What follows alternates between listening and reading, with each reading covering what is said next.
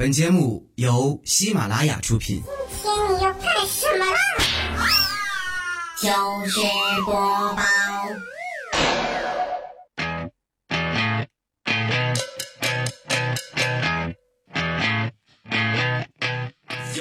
Hello，现场的朋友，大家好，这里是喜马拉雅糗事播报周日特别晚，我是佳期，谢谢。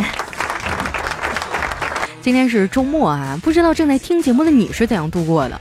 作为一个资深宅女呢，用一首诗啊就能概括我的周末：一花一世界，一木一浮生，一吃一大碗，一睡一整天。和我一样的朋友来点个赞好吗？其实啊，也不是我不愿意出去玩，问题是出去玩得花钱呢。所以每一次啊、朋友叫我出去，我都用一个义正言辞的理由拒绝他们，就是我要减肥。哎，你们发现没有啊？其实我的五官长得挺好看的，身上再瘦点就更完美了。为了强制自己减肥呢，我趁着周末啊，把家里所有对减肥不利的食品都处理掉了，整整忙活了一个下午才清理完，这把我给撑的哟。平时上班啊，就是两点一线，成天往电脑前一坐，也没有什么机会出去运动啊。看到淘宝上有很多卖减肥药的，我特别心动。可是网上卖的药我也不敢买呀，于是呢，我就跑到医院去问大夫：“大夫呀，您能不能给我开点能让我瘦下来的药啊？”大夫想了想啊，从抽屉里拿出来一大瓶药，递给我说：“这个药呢，你不要口服，每天倒在地板上三次，每次啊一片一片的捡起来就行了。”你丫是在逗我吗？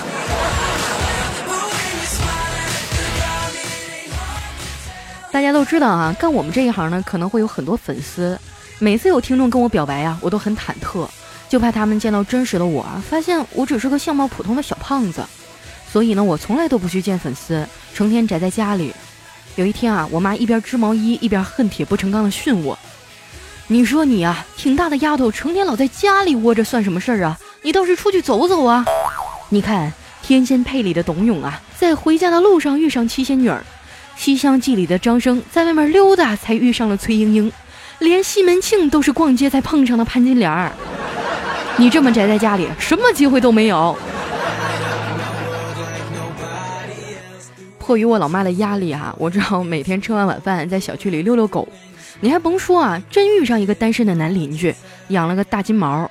因为都喜欢狗嘛，就互相加了微信，聊了几天啊，觉得还挺好的，就是他的年龄稍微有点大。晚上吃饭的时候啊，我就试探着问我妈：“老妈，我要是找个比我大四岁的男朋友，你介意吗？”我妈在织毛衣啊，连头都没抬的说：“哼，你找个比我大四岁的，妈都不介意。”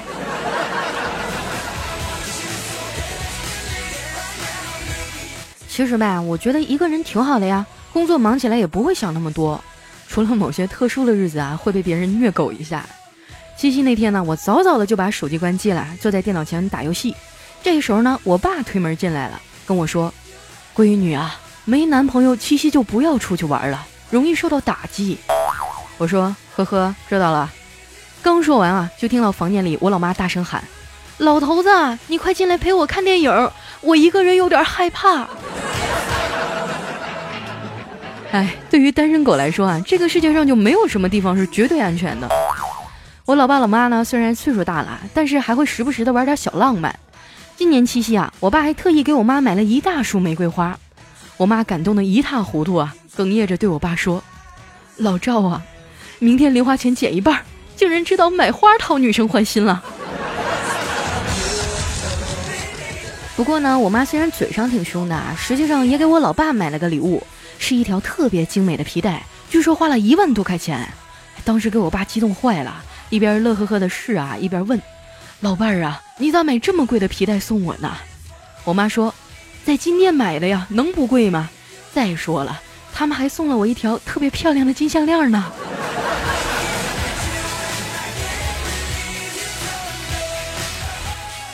我老爸，就是那种特别老实的人，平时喜欢钓钓鱼啊、下下象棋啊，或者在家陪我妈看电视。有一回啊，电视里正在播放一条新闻，说现在的社会啊，百分之七十的男人都享有婚外恋。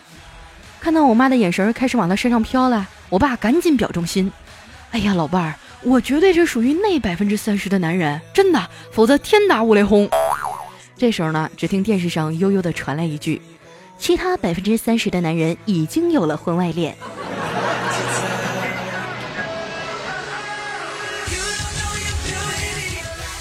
我老妈年轻的时候啊，是十里八村出了名的大美人儿，追求她的特别多。可是她却选择了在当时看着毫不出奇的我老爸。有一次啊，我就问她：“妈，你当初为啥选择了我爸呀？”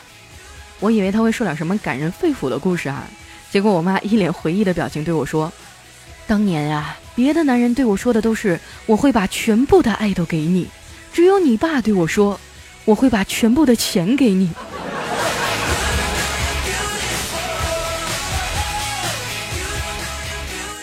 很多朋友都知道哈，我妈是老师嘛，在当时那个年代，她就算高学历了。我爸也是学校里的尖子生啊，但是没有想到啊，轮到我这边就堕落了，经常考试不及格。有一回呢，我就特别抑郁的问我爸：“爸，你说我是不是太笨了？”我爸就赶紧安慰我说：“怎么可能啊？我和你妈读书的时候啊，一直是班里的尖子生。按照遗传原理，你也不应该是这样啊。”我愣了一下呀，颤抖着问我爸：“爸，你是不是在暗示我，我不是你俩亲生的呀？”说实话，我真不是学习那块料啊。每次考试呢，我都必须作弊才能不挂科。有一回哈，有个特别重要的考试，我提前和同学商量好了，让他给我传答案。开考以后呢，我就在教室里焦急地等待着呀，手机都快被我捏出水了。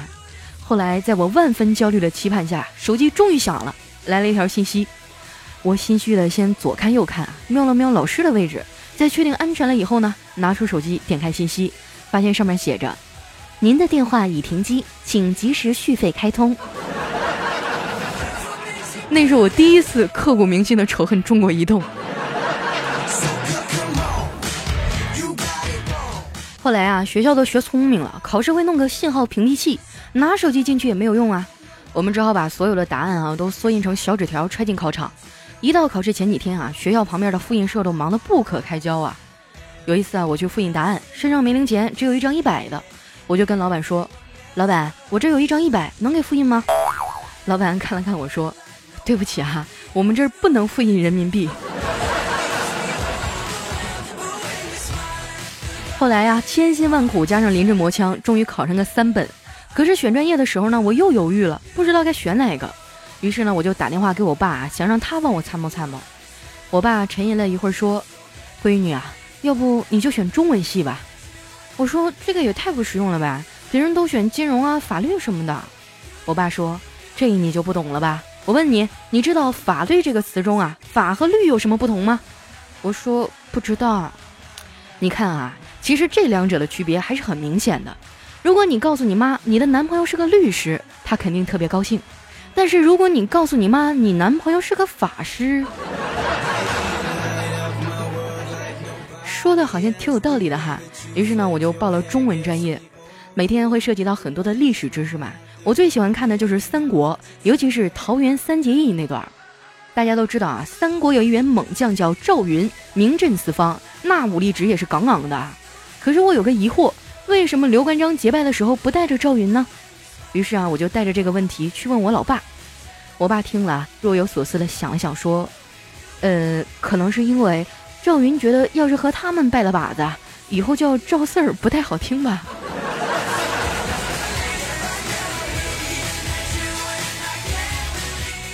上了几年大学啊，书念的不咋地，眼睛倒是近视了。有一回逛街呢，路过一个闹市区啊，突然有个小伙喊住我说：“哎，美女，你东西掉了。”我回头啊，眯着眼找了一圈，说：“没有啊。”那小伙说：“东西掉了你都看不见，赶紧进来配个眼镜吧，全场打八折。”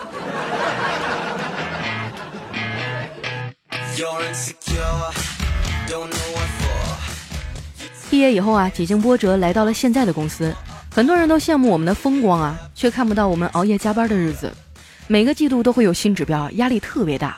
不过呢，我们公司也很人性化，设置了一个发泄室，就是一间屋子啊，里面放上各位领导的照片，有意见的呢可以到里面发泄一通。有一回哈，怪叔叔就偷偷溜进去了，发现其他领导的照片啊都被飞镖扎得千疮百孔，只有自己的画像完好无损。当时特别高兴啊，就问保洁阿姨。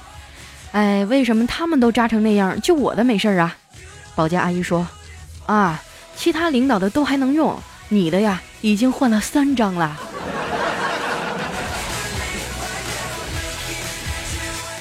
你别看啊，我们没事老调侃他，实际上呢，叔叔在工作的时候还是特别严格的。没事啊，就喜欢给我们开个会，总结一下大家反映的问题，及时制定整改方案。有一天啊，他把我们聚集起来开早会，彩彩迟到了，进来以后呢，也整个人无精打采的。叔叔就很不高兴的问他：“你看看几点了？”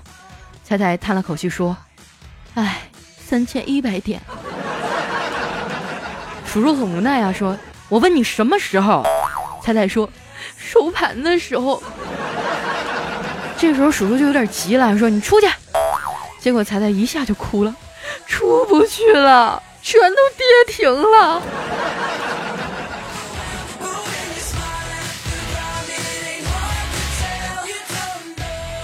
跟着叔叔干了一年多啊，在他身上也学到了很多东西。有一次我们在公司附近遇上了，恰巧前面一个老头突然绊了一跤摔倒了，我的脑海里瞬间闪过各种碰瓷儿的故事啊，站在原地很犹豫。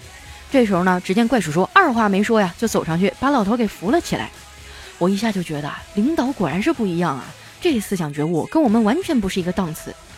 这时候呢，就听见怪叔叔小心翼翼地跟老头说：“哎，您没事吧，董事长？”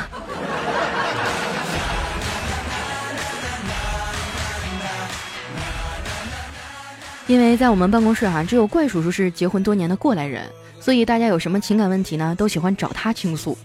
肖青啊，就是追女孩一直被拒绝呀，跑去跟怪叔叔讨教经验。叔叔说。现在的女孩子嘛，都喜欢霸气的，你直接吻她，保准没错。这肖青听完啊，就点点头。第二天回来，叔叔就问他怎么样啊，想吻了吗？肖青说吻了。那什么感觉呀？肖青捂着胸口说，脸红，发烫了一整天。怪叔叔说，哎呦，你还知道不好意思呀？肖金说，不是，是被她男朋友打的。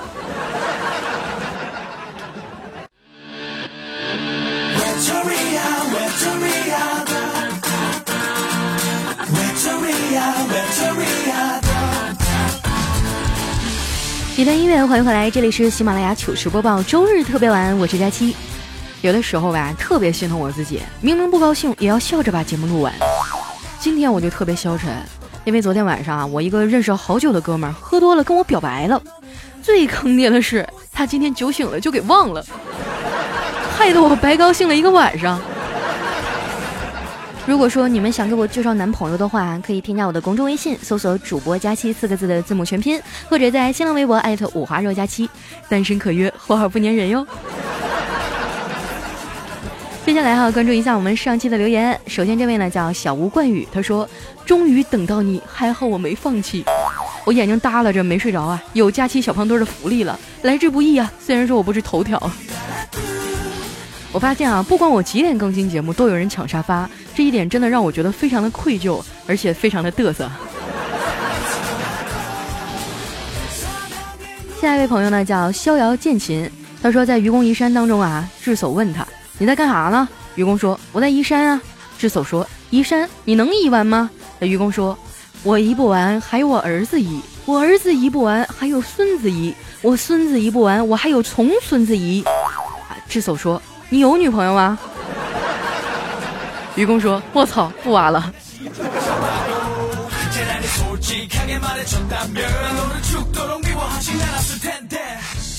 下一位呢叫季军，他说刚才去饭店吃饭啊，就看到有两个小朋友点餐，这俩小孩说：“哎，咱俩就喝点白的吧。”另外一个说：“不太好吧，下午还有事儿呢。”啊，那个说：“有啥事儿啊？就整白的吧。”嗯，那随你吧，少整两口吧。啊，其中一个小孩大叫。哎，老板，来两瓶营养快线。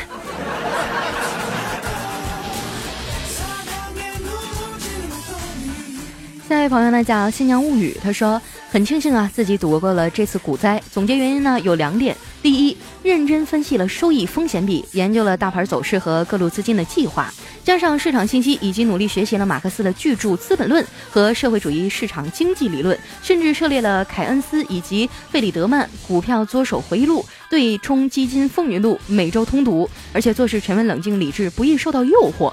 第二，没钱，裤子都脱了你给我看这个。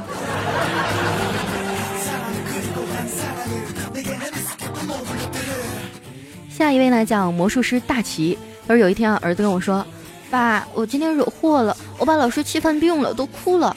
哎爸爸说你个小兔崽子你怎么给气那样呢？儿子说今天上课我玩吸铁石被老师发现了他非要没收我就给他了。爸说这也不算啥事儿啊。儿子说可是老师刚一拿就吸在他戴的大金镯子上了，当场呢就哭了，还捂了好风的跑去找校长打了一架，好顿挠啊，把校长都给干出血了。”他爸摸了摸他的头说：“哎，好了好了，没事了啊，你去玩吧。啊，对了，以后玩吸铁石啊，离你妈那些首饰远点儿。”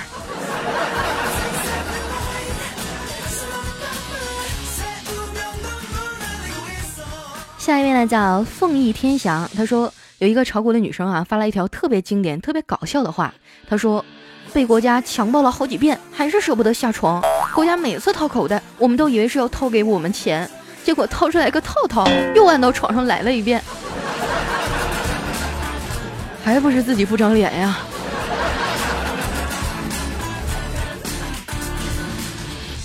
下一位朋友呢叫 QQ 五六五幺五二，他说昨天早上啊上班的时候差点撞到骑车的老人，当时觉得好险啊，所以呢就在空间上发表了一条说说，内容是：今天赚了几万块，别问我怎么赚的，这样的机会不想遇也不想求。没想到啊底下好多人评论啊都在问我怎么赚的，我现在已经不知道该怎么收场了。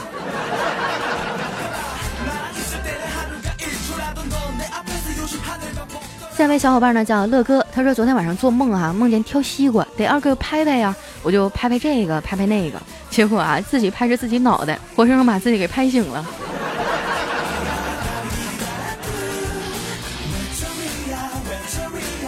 下一位呢叫被水淹死了鱼，他说在公交车上啊人很多都站着，有一个打扮很时尚的少女不停的瞄我抛媚眼儿，我就朝她挪过去啊，她也有意思的朝我挪过来。我就很不小心的蹭到他柔软的身体，结果下车以后啊，我才发现身上装的两千三百块钱丢了。现在我想咨询各位的是，两千三啊，换一个七成新的三星 S 六手机划算不划算呀？说好的信任呢？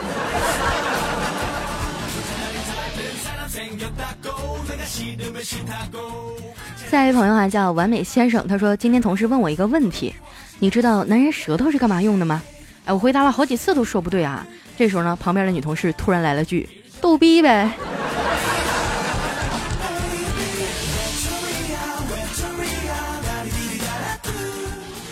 下面来叫张清涵，他说早上满怀期盼的去公司应聘，下公交的时候呢，发现挎包被割破了，我大惊啊，连忙翻看，发现毕业证里啊夹了一张纸条，写着：“找工作不容易，你这证做的也太假了。办证我专业，这是我 QQ，有需要联系我。”另外，你包里那两百块钱我先收着了啊，算是定金。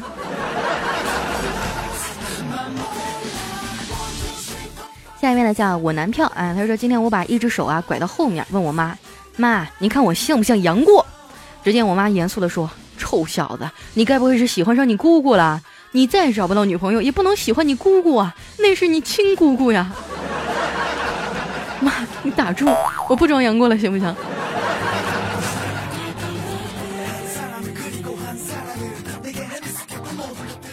下一位呢叫西太河矿务局对面邮局，他说有个牧师啊劝年轻人信教，他问一个年轻人：“你死后愿意升天堂还是愿意下地狱啊？”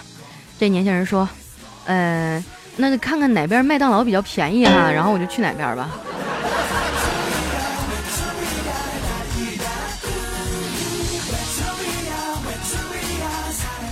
下一位呢叫博人，他说听佳期的节目很久了啊，从 YY 到喜马拉雅，第一次评论。今天无意间啊看到一个冷知识，说是一到晚上就想吃东西啊，叫做夜食症。产生这种病症的原因呢是孤独。你看呀，佳期为了取悦我们一直单着，这时候呢我心里的崇敬之情油然而生啊，祝他永远单身，干吃不胖。我感谢你八辈儿祖宗。下一位哈叫取个昵称取八遍，他说忍了好久啊，终于和女神表白了。女神斜了我一眼说：“ 哼，你也不撒泡尿照照你自己。”于是我就脱了裤子准备尿。哎，女神说：“嗯，其实咱俩还可以试着交往一下的。”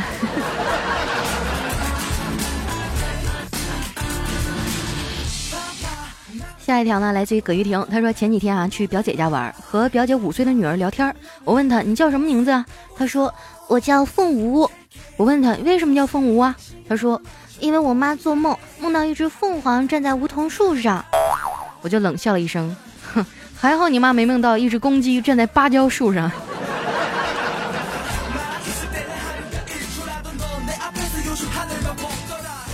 下一条呢，来自于伊人精灵。他说有一天啊，带儿子去欢乐谷玩，有一个印巴热舞的表演，正看到几个大胸妹子在那摇呢，儿子一把就蒙上我的眼睛，说：“爸爸，羞羞，不看。”臭小子，羞羞你倒是蒙自己眼睛啊！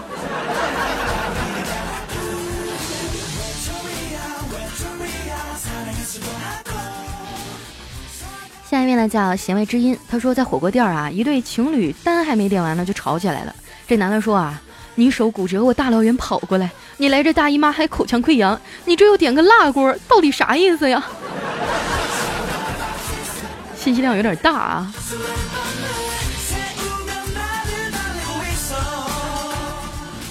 下一位来讲害羞小骚货，他说有一天啊，天鹅对癞蛤蟆说：“我要是长成你那样啊，我早去死了。”癞蛤蟆说：“那猪还活得好好的呢。”在一旁的猪听了非常气愤的说：“我在读留言呢，我招谁惹谁了？”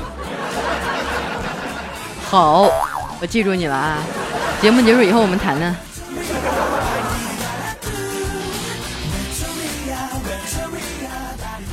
下一位朋友呢叫 Jason M Y O，他说在化学课上啊，老师提问那是什么？哎，同学们面面相觑啊，鸦雀无声。这时候呢，化学老师有点发怒了啊，就提高音量问道：“那是什么？”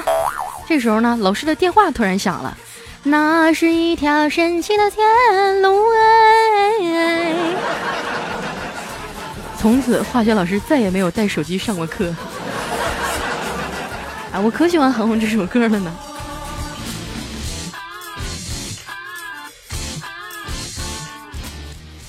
面呢，叫好名都给狗取了。他说有一次啊，前面有一个少妇，身材婀娜，面容姣好啊，穿着一个包臀短裙也在排队。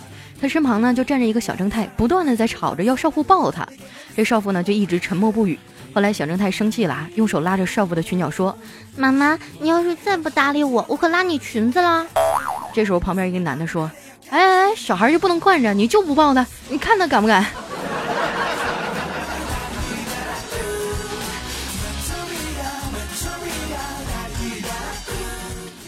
下面呢叫可爱又迷人的腹黑叔叔，他说：“我从一三年啊就开始默默的听节目了，今年脱单了。”为了感谢节目组啊，我终于把第一次评论给出手了，我都没舍得给彩彩，也没便宜调调。不读的话，明年假期你就接着一个人过情人节吧。哼，谁说我是一个人过情人节呀？我是一条狗，单身狗。最后一位小伙伴呢，叫海之生不悔。他说有一天啊，这小男孩就问他爸爸：“爸爸，是不是做父亲的总比做儿子的知道的多呀？”哎，爸爸说：“当然啦，嗯，那电灯是谁发明的呀？爱迪生啊。那爱迪生的爸爸怎么没有发明电灯啊？”哎，爸爸想了想说：“ 呵呵，黑灯瞎火的，他爸忙着发明爱迪生呢。”